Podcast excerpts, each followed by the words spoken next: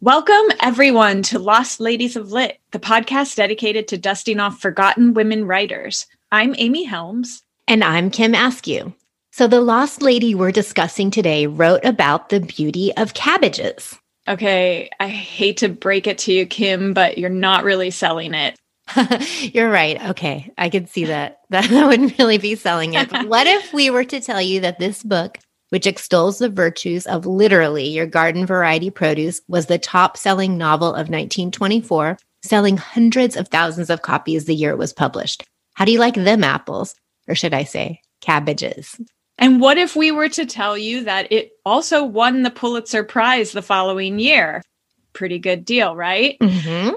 But we are a little embarrassed to say we hadn't read this book until quite recently, and we're guessing many people today haven't. This episode, we hope, will rectify that, at least for those of you who are listening, because how good is Edna Ferber's book?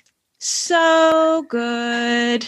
That's right. and Amy's baby talk will eventually make sense to you in this episode, I promise. There's a reason to this. Um, actually, Ferber's novel, So Big, which she herself categorized as being a story about the triumph of failure, was so wildly popular in its day that it was adapted three times for film, the second of which in 1932 starred Barbara Stanwyck and featured a young Bette Davis in one of her earliest roles. And I'm so excited that our guest today, who is an expert in films from this era, is going to be able to offer us an interesting perspective on Edna Ferber and this book through that Hollywood lens. I can't wait to introduce her. So let's raid the stacks and get started.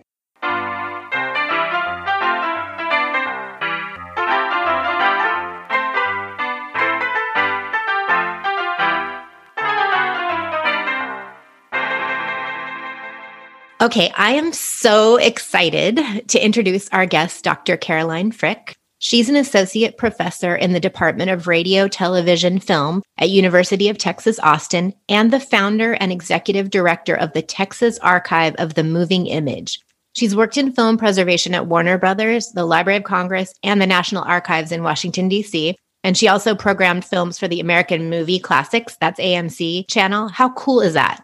Caroline's book, Saving Cinema, was published in 2011 by Oxford University Press. Those things are all impressive, but the real reason I'm so excited she's here is because she used to be my roommate once upon a time, many moons ago in San Francisco when we were practically babies. She taught me a lot about movies, especially pre code movies, which we'll be discussing later on in the show. And I think one of my first trips to LA was to visit her after she moved here.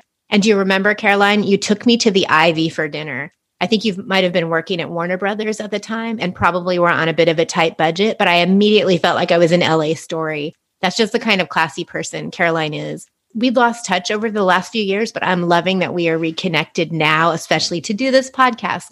Caroline, welcome to the show. Thanks so much for having me, and thanks for such a nice introduction. This is a, a great opportunity to talk and actually learn a little bit more about a topic that I kind of have been peripherally around, but didn't know that much about, which is Edna Ferber. Like, I thought this was such a great opportunity to dig down a little bit, to learn a little bit more about her. I know the movies, but I didn't know that much about her. So I really appreciate this invitation. Yeah, sure. And so actually, Kim and I were really new to Edna Ferber heading into this episode. We had never read anything by her, but it does seem like she was one of those writers that Hollywood really took a liking to straight away for decades, in fact. So, can you tell us anything about that? Well, sure. I mean, what's interesting, and I've thought a lot about this, is there's lots of reasons why Edna Ferber would have been a really solid choice for the Hollywood studios at this particular time, right? If you look at when they started adapting her work, was in the 1920s, 1930s. She's a really big deal. She's publishing, she's very popular. Uh, she is the author of really sprawling, I kept coming to the word sprawling, like sprawling dramas, right, that take place over decades. And so there are many reasons why the industry at this point in time would have logically gone to her. The fact that she wins a Pulitzer Prize for this particular novel is going to be a real attraction. What's fascinating also, though, to me was how many times these films were remade. Well, the adaptations were remade over and over again, whether it's Showboat, whether it's Cimarron, whether it is uh, So Big with three adaptations, right? So she was a really popular author for them. And I think there are reasons why, we'll, we can get into this later, why I think So Big came out at this particular moment for this particular studio and with these particular stars. I think there's a lot that kind of comes together here. Wow. Okay. I'm excited. So, Amy, what else do we know about Edna Ferber's life? Okay. So basically, by the time of her death in 1968, she was considered one of the most successful women writers of her time. She had a proverbial seat at the Algonquin Roundtable. She'd won the Pulitzer, as Caroline said.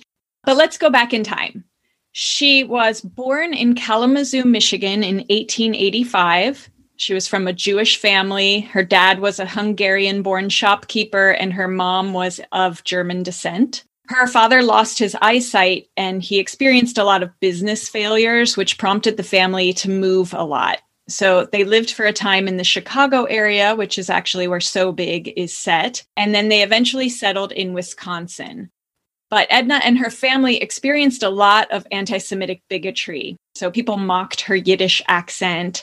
Um, it really helped her to understand the immigrant experience and what it felt like to be persecuted, which is a theme that she returns to a lot in her writing. But she also features strong female characters in a lot of her work.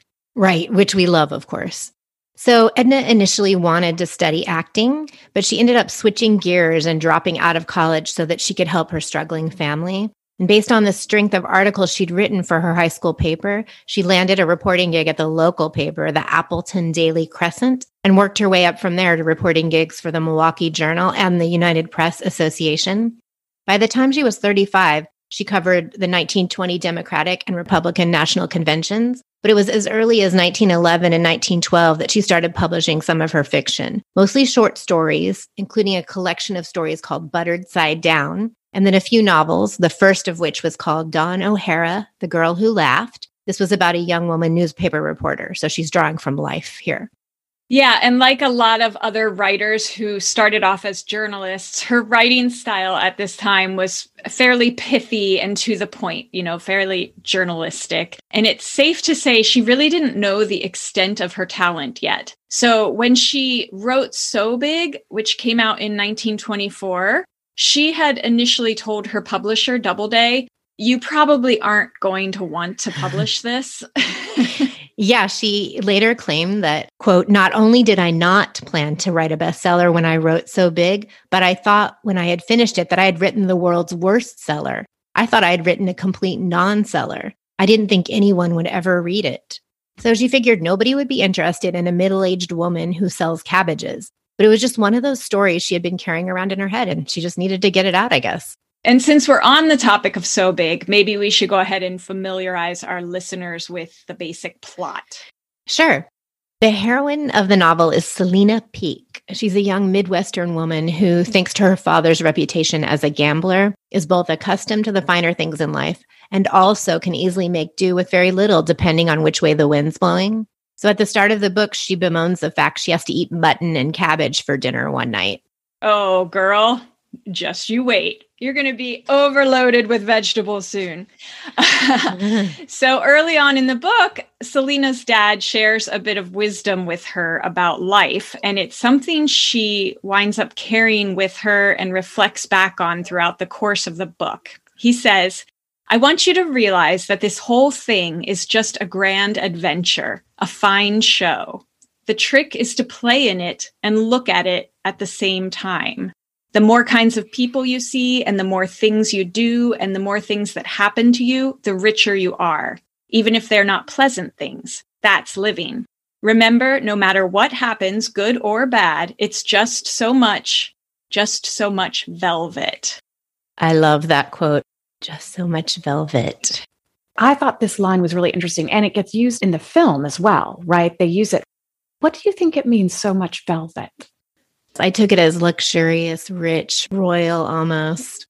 You think of nobility being shrouded in velvet. The character over the course of time, she has a nobility, an unexpected nobility. Yes. And by the end of the book, it's going to make a lot more sense. Yeah, because there are a lot of people with varying degrees of money and who is really a noble person by the end of the book. Anyway, he follows that great quote with another nugget of wisdom when he tells her there are only two kinds of people in the world that really count. One kind's wheat and the other kind's emeralds. That becomes prophetic for Selina. When her father dies unexpectedly, the newly orphaned Selina must leave Chicago and try to eke out a living working as a rural school teacher in the Dutch immigrant farming community of High Prairie. It was loosely based on the present day suburb of South Holland, Illinois. On the wagon ride that brings her to this rural area, Selina, who's trying to make the best of the situation, optimistically describes the endless rows of cabbages as beautiful, a comment that sets her host family, the Pools, roaring with laughter. It's a big joke for them after she says that. Yeah, and actually, so Caroline, what I'm going to do is I have snippets of the film recorded. So let me cue up the cabbages quote. Cabbages is beautiful. Cabbages is beautiful.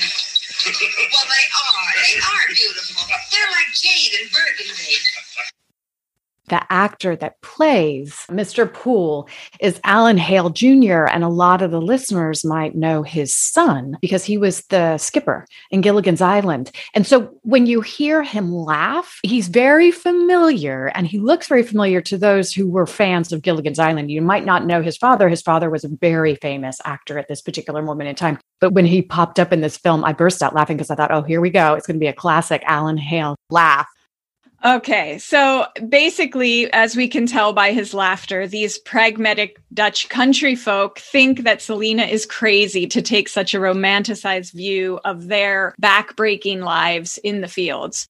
But Ferber writes that for a woman like Selina, who can find beauty in cabbages, life has no weapons against a woman like that. I love that quote. Mm-hmm. So, the eldest son in the Pool family, Rolf, he is the only one who doesn't laugh at Selina's romanticism. He's kind of a sensitive, artistic soul. And although he's quite a bit younger than Selina, he's 12 and she's 19, they form a very special bond. And am I the only one who was maybe a little initially weirded out at this part of the book because I thought they were going to find romance and he was so young? it was weird. Caroline, what did you think? It was real weird. And then I was like, you know that the movie is going to just mimic it. And then it was even weirder in the film. At first, I was like, this is odd. And then I thought, no, they're finding each other's souls. This is like a, a beautiful friendship. I'm so used to reading books, especially books from this era. And you're like, oh, I know exactly where they're going with this. She's going to fall in love with Rolf. And what's great about Ferber's book is you can't predict it. You don't know where stuff is going in this book at all. So, needless to say, false alarm. There was no uh, inappropriate romance with a 12 year old. So, no worries about that. Right.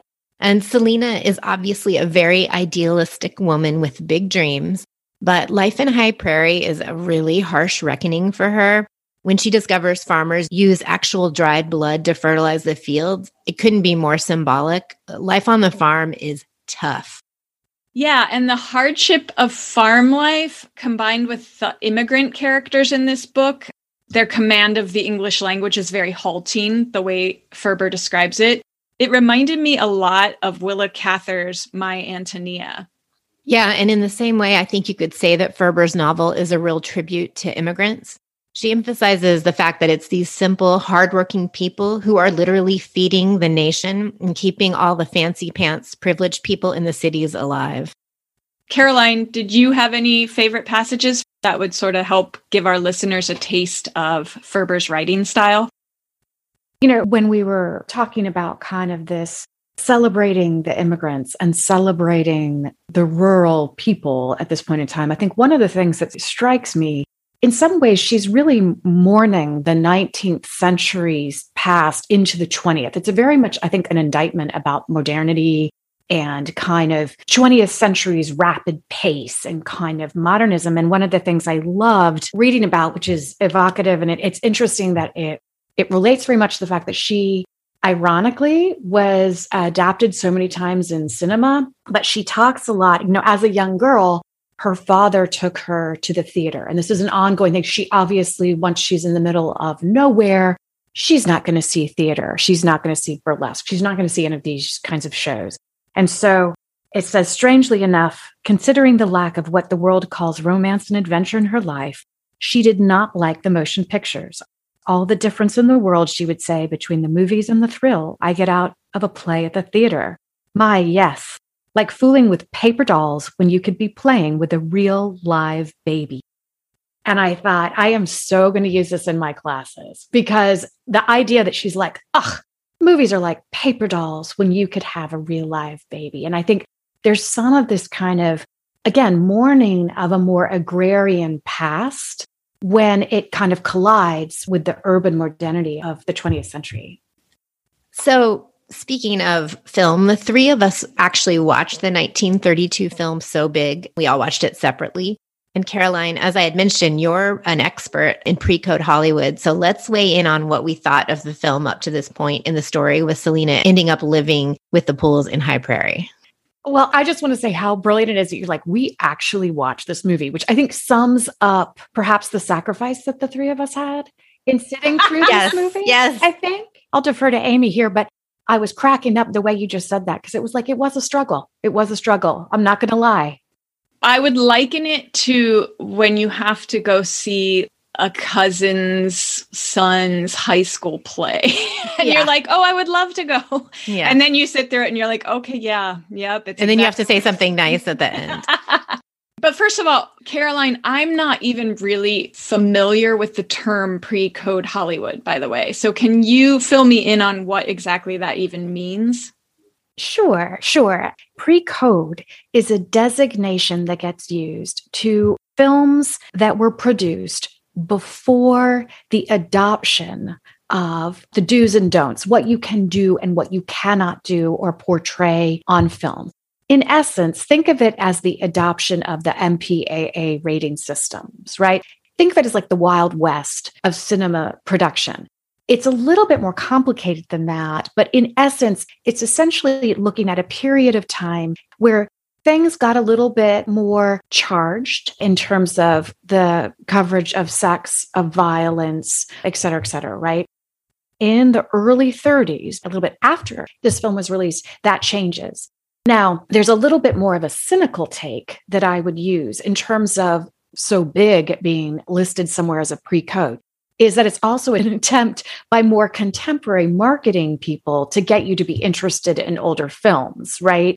So, in the case of Barbara Stanwyck's career, probably the most famous pre code film and one that holds up very, very well, and one that really makes your eyebrows go up and go, really? Is a film called Babyface, which she did very closely to this one a little bit later.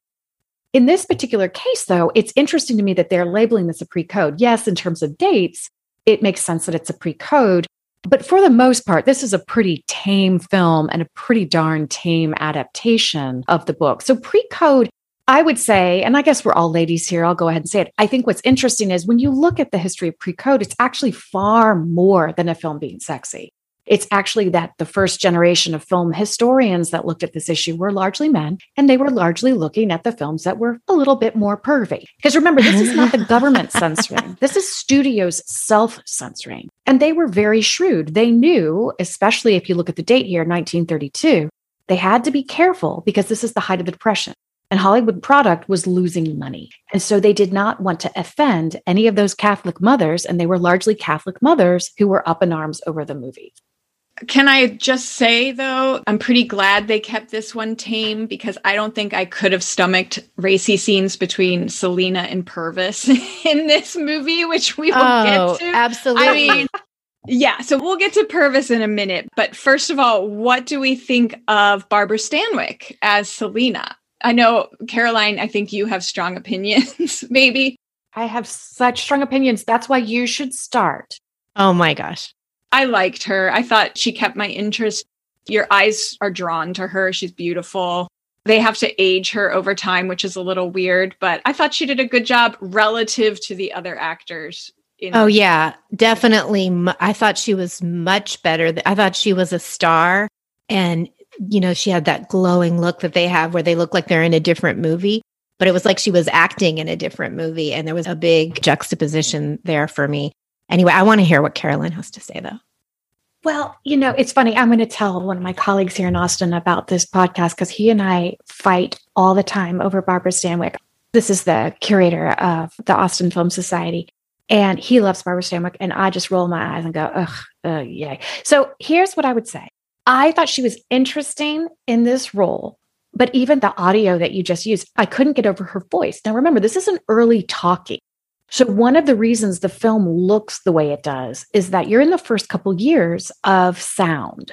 So, even original reviews of this film are going to talk about it being a talking picture, a talking picture, and you have to hear her Brooklyn sounding voice. So, she's like, Look, cabbages, beautiful. And I was like, Take it down a notch, Brooklyn born. she does have a very deep voice. Yeah. She's not who I pictured at all as Selina when I was reading the book. Yeah. But like we said, she's head and shoulders above some of the rest of this cast. so, yeah. Getting back into the book, in time, Selina sheds her sophisticated city ways. She's coming from Chicago. And she now is permanently entrenched in the toil and struggle of life as a farmer's wife after marrying a struggling bachelor named Pervus DeYoung, which I thought it was DeJong until I saw the movie, and Mm. apparently it's DeYoung. What did we think of Pervus and Selina's choice of marrying him? Caroline's laughing. I mean, she can't even get to the microphone right Yeah, now. She's just she can't laughing. okay. Yeah. Kim, you are a more elegant woman. I am mired in what on earth was going on in the film. So you you have to take the lead. In the film, there's no attraction. I mean, no, no, no. It doesn't make any sense. Meanwhile, in the book, there is this great sexual tension between the two of them. And he's so handsome that she can't even, you know, realize the fact that intellectually they're completely incompatible. But in the film, there's no way she wouldn't know they're incompatible. And there is no sexual tension. And he isn't, you know, He's a doofus. yeah, it's messed up. he is definitely an intriguing character in the book, even though, as you say, they're not intellectual. They don't meet intellectually. She's only what, 19, I think, when she meets him and had lived such a kind of cloistered existence. And so you kind of appreciate it. But then the movie, I literally was like, him? Like, what? That guy? And he's about as interesting as a toad. Actually, a toad would be more interesting, a rock that's just sitting there. And it was sad. It was sad. The good news is he's not around very long. yes. Yeah, that is Right. good news. They Yes. move him along fast. Yes. So after getting married, Selina DeYoung, our heroine, has a baby named Dirk. But here's where the book's title comes in. His nickname becomes so big because his mother always asks, How big is baby? And we actually have a little film audio of this moment. They are in the cabbage patch. He's a cabbage patch kid. Literally. How big is my baby? How big is my man? So big. It's like she's assaulting him. How big are you? How big are you? Like, relax, sister. He is a precious child. She's like, How big? oh my gosh. So back to Selina's young artist friend that Amy had been mentioning, Rolf. By this point in time, he has gone off to see what the great wide world has to offer. And her husband, Pervus, is kind of a failure as a farmer and sort of as a husband, too. Selena has all sorts of ideas and suggestions for how they might make improvements, but he really has no interest in humoring her in that. And then, due to unforeseen circumstances, she finds herself all alone, having to raise her little boy and eke out a living on this poor excuse for a farm. And it's really terrifying for her, especially the first time she has to go drive her produce into Chicago on her own to try to sell it. It's scary. But before long, we discover that Selina is a total entrepreneur when it comes to figuring out how to run this farm you know, drain the fields so the harvest will improve, grow new types of crops. She's got all these ideas and she's got some serious hustle. Yeah, she's completely into it. It actually reminded me a little bit of the homemaker episode that we did last year. And I love the scene where she's driving her first crops to Haymarket Street by herself and she takes special care to make her vegetables stand out. Uh, yeah, she's positioning herself to have the pricey Whole Foods version of produce, I think. Oh, it is totally of the Whole Food. She was like, I'm going to make this beautiful. And they're like, rubbish. Who cares? I do blame both of you for when I was at the grocery store this weekend and I started strolling amongst the asparagus and I was like, look at that asparagus in beautiful bunches. Look at how it's bundled.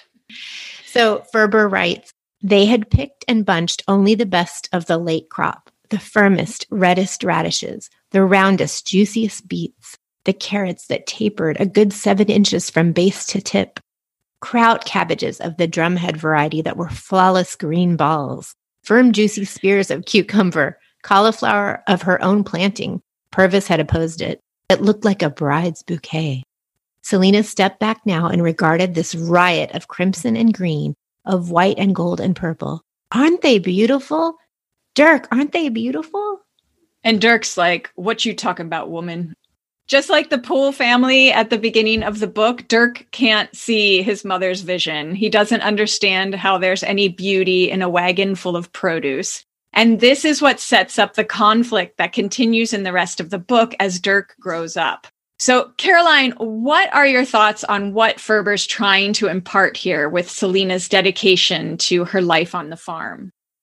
Well, you know, probably what you all have seen is important there, right? Which is even in this kind of dull environment, she still tries to find beauty. And I think Ferber's very romantic about this. Like it's setting up this kind of romantic notion about how you can find beauty in, you know, vegetables.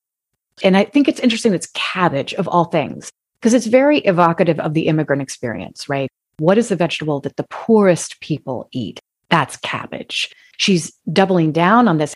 She was a laughing stock for saying this earlier in the book. And then with Dirk, she's trying to impart this. She's trying to say, You're not just your father's son, you're my son as well. And you need to see the beauty. And he's not having it. She was glorifying the people in this country that aren't often celebrated. So, laborers, farmers, people who are eking out a living. I can maybe see them reading this novel if they had time. I don't think they would. I think they probably were because of how many copies it sold. I mean, it was like a huge bestseller. So, were they more like the Pool family and rolling their eyes at the cabbages is beautiful? Or were they feeling validated? That's a great question. My family's originally from Kansas, so those flat fields feel very familiar to me. And, you know, I'm not sure this book would have appealed. I think they would have rolled their eyes at a lot of that. But who knows? Who knows? The majority of people in the United States at this point in time were rural.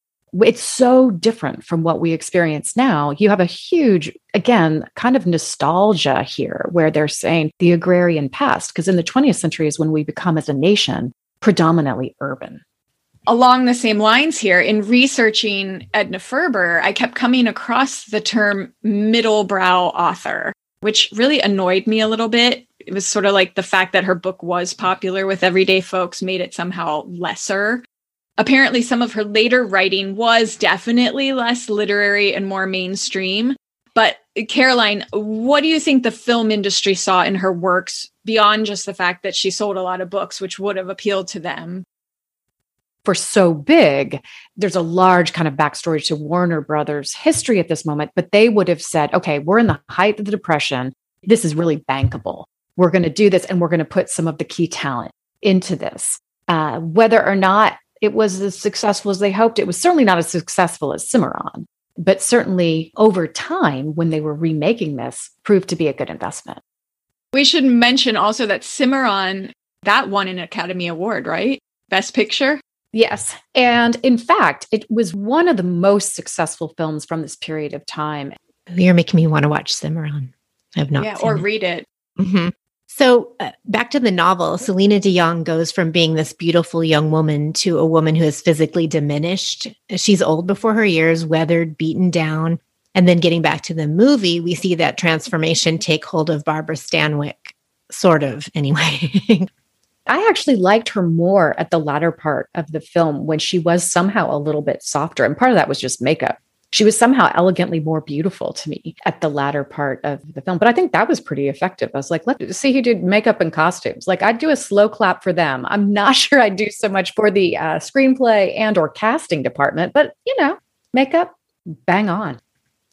Watching this movie made you understand why it's important for filmmakers to take some license independent of the book.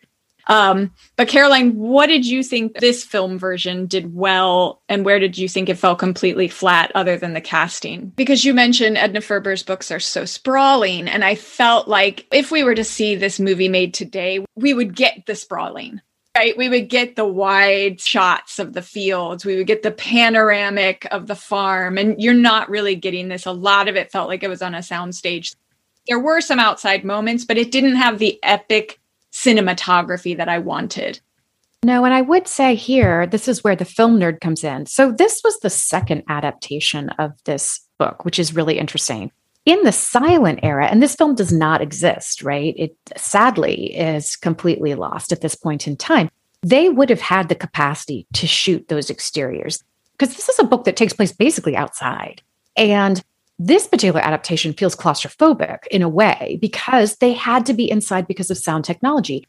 I started to go back and count how many exterior scenes, and there's basically none because of the sound technology. Just like in the podcast, you have to be really close to your microphone. And there was no way they would have been able to do it, particularly with the way and the technology employed by Warner Brothers. By the time you get to the third adaptation in the 50s, it's a much more expansive, as you say, the ability to tell that story outside. And I think that definitely contributes to the challenges that this adaptation faced. So, as we said, when So Big, also known as Dirk de Jong, grows up, there's a real philosophical disconnect between the way he lives his life and the way his mother lives hers. He makes a success of himself in a white collar stockbroking job even though he has zero passion about it. Clearly, our girl Edna Ferber has zero respect for this. She writes, He sat looking down at his hands, his fine, strong, unscarred hands. Suddenly and unreasonably, he thought of another pair of hands, his mother's, with the knuckles enlarged, the skin broken, expressive, her life written on them. Scars. She had them.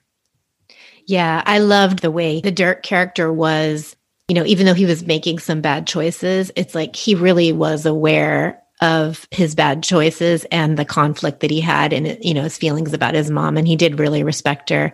But his soft hands prove problematic when he falls for a beautiful young artist named Dallas O'Mara. She has opinions of her own about Dirk's choices in life. Right. She is not turned on by men with soft hands. No. No, she's not. Um, and she's played by Miss Bette Davis, who pops up in the last third of the 1932 movie. Do we have a clip of Bette Davis, Amy? I do. Let me play it for us. Must a man be an artist to interest you? Good Lord, no.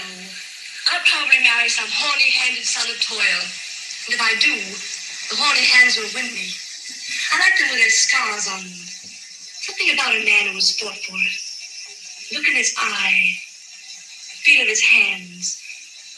You haven't a mark on you, Dirk. Not a mark. You gave up being an architect because it was an uphill, disheartening job at the time. I don't say you should have kept on. For all I know, you were a terrible architect. But if you had kept on, if you loved enough to keep on fighting and struggling, but that fight would show in your face today, in your eyes, and your whole being. In the name of heaven, Dallas, I... Listen, I'm not criticizing you. But, but you're all smooth and, and I like them bumpy. Okay, you guys can disagree with me, but to me, that performance and her coming in like that and her cool, edgy city vibe and independent woman, and she looked incredible. I was like, yeah, give me a movie about Dallas O'Mara. That's the movie I want to see. That's the passion I want to see right there. What do you guys think? That was when the movie started for me at the end. I'm just saying, I was ready to not only watch that movie, but I wanted to hang out with her. This is why Bette Davis was a star because she is cute as a button. Yes, it changed my perception. I want to go back and watch Bette Davis movies now in a way that I never did before. I have a whole new appreciation for her. She was just the best. That's why she's the star she is. She's a star. Yeah. She wrote about this film and how honored she was and excited she was to be in a Stanwyck vehicle. And she also said for all of the roles in her entire career, this was the one that was most like her as a person. You almost get a sense of that. She's so kind of, I don't know, has such an authority about her. It doesn't feel like a performance. And I thought it was really interesting looking at that quote which was she, of all of the roles I've played, is the closest to me as a person. And I thought, you kind of, you kind of get that. And when she tells Dirk what her worth is, when he said, I'm not paying you $1,500 for a painting, and she's like, Well, that's what I'm worth. Yes. Uh, and that was such a great moment. Oh, it's so feminist right there. Oh, that character. It popped off the page for me in Ferber's book because I thought, my gosh, this book was written 100 years ago. And yet, this argument is still fresh and it's still almost shocking that she was so comfortable in saying, That's what I'm worth. I just thought, this is wild. There's another aspect to maybe why Ferber was useful for the film industry, and it is that strong feminist voice. I think there's something about Ferber's work that is useful for an industry that is going to be catering to a lot of women.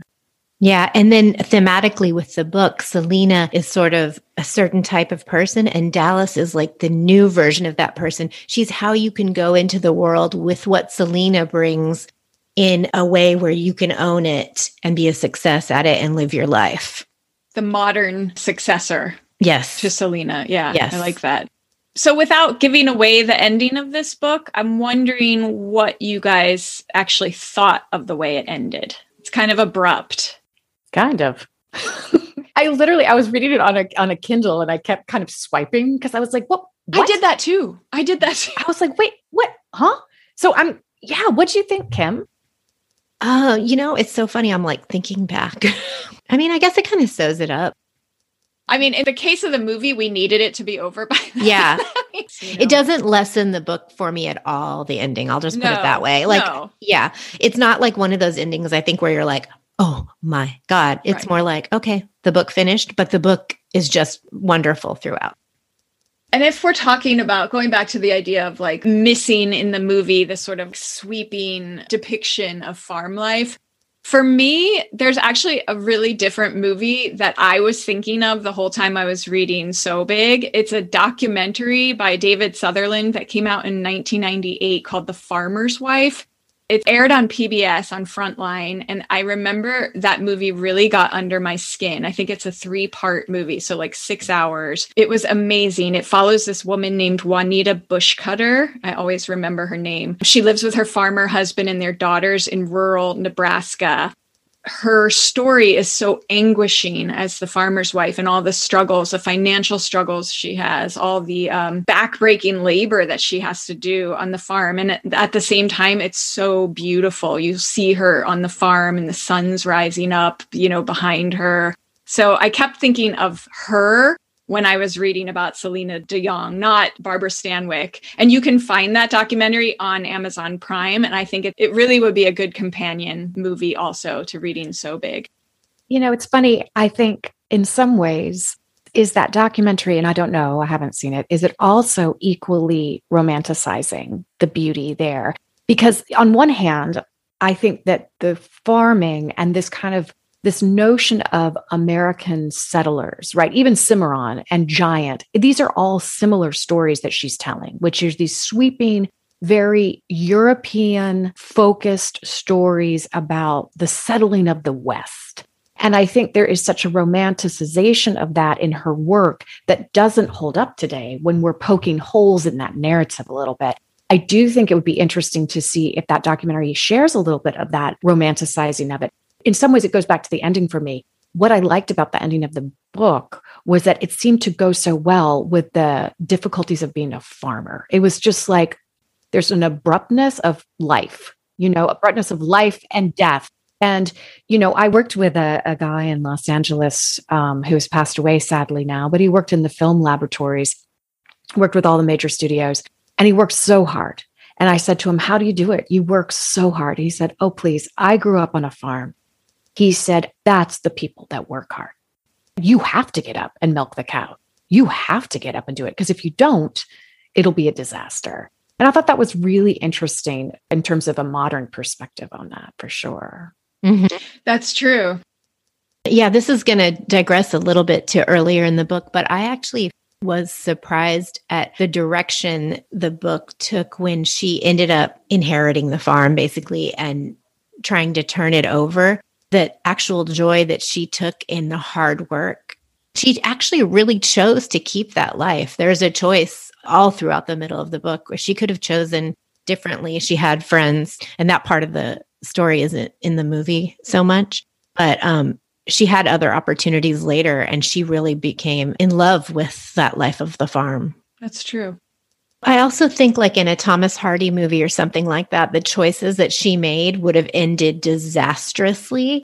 But, you know, what we talked about with her, you know, sort of making this choice of marrying the wrong guy, obviously, it doesn't end up killing her. You know, I mean, she sort of makes a triumph of a failed choice in marriage. And in a lot of books that we've read and movies that we've seen, you know, that doesn't happen.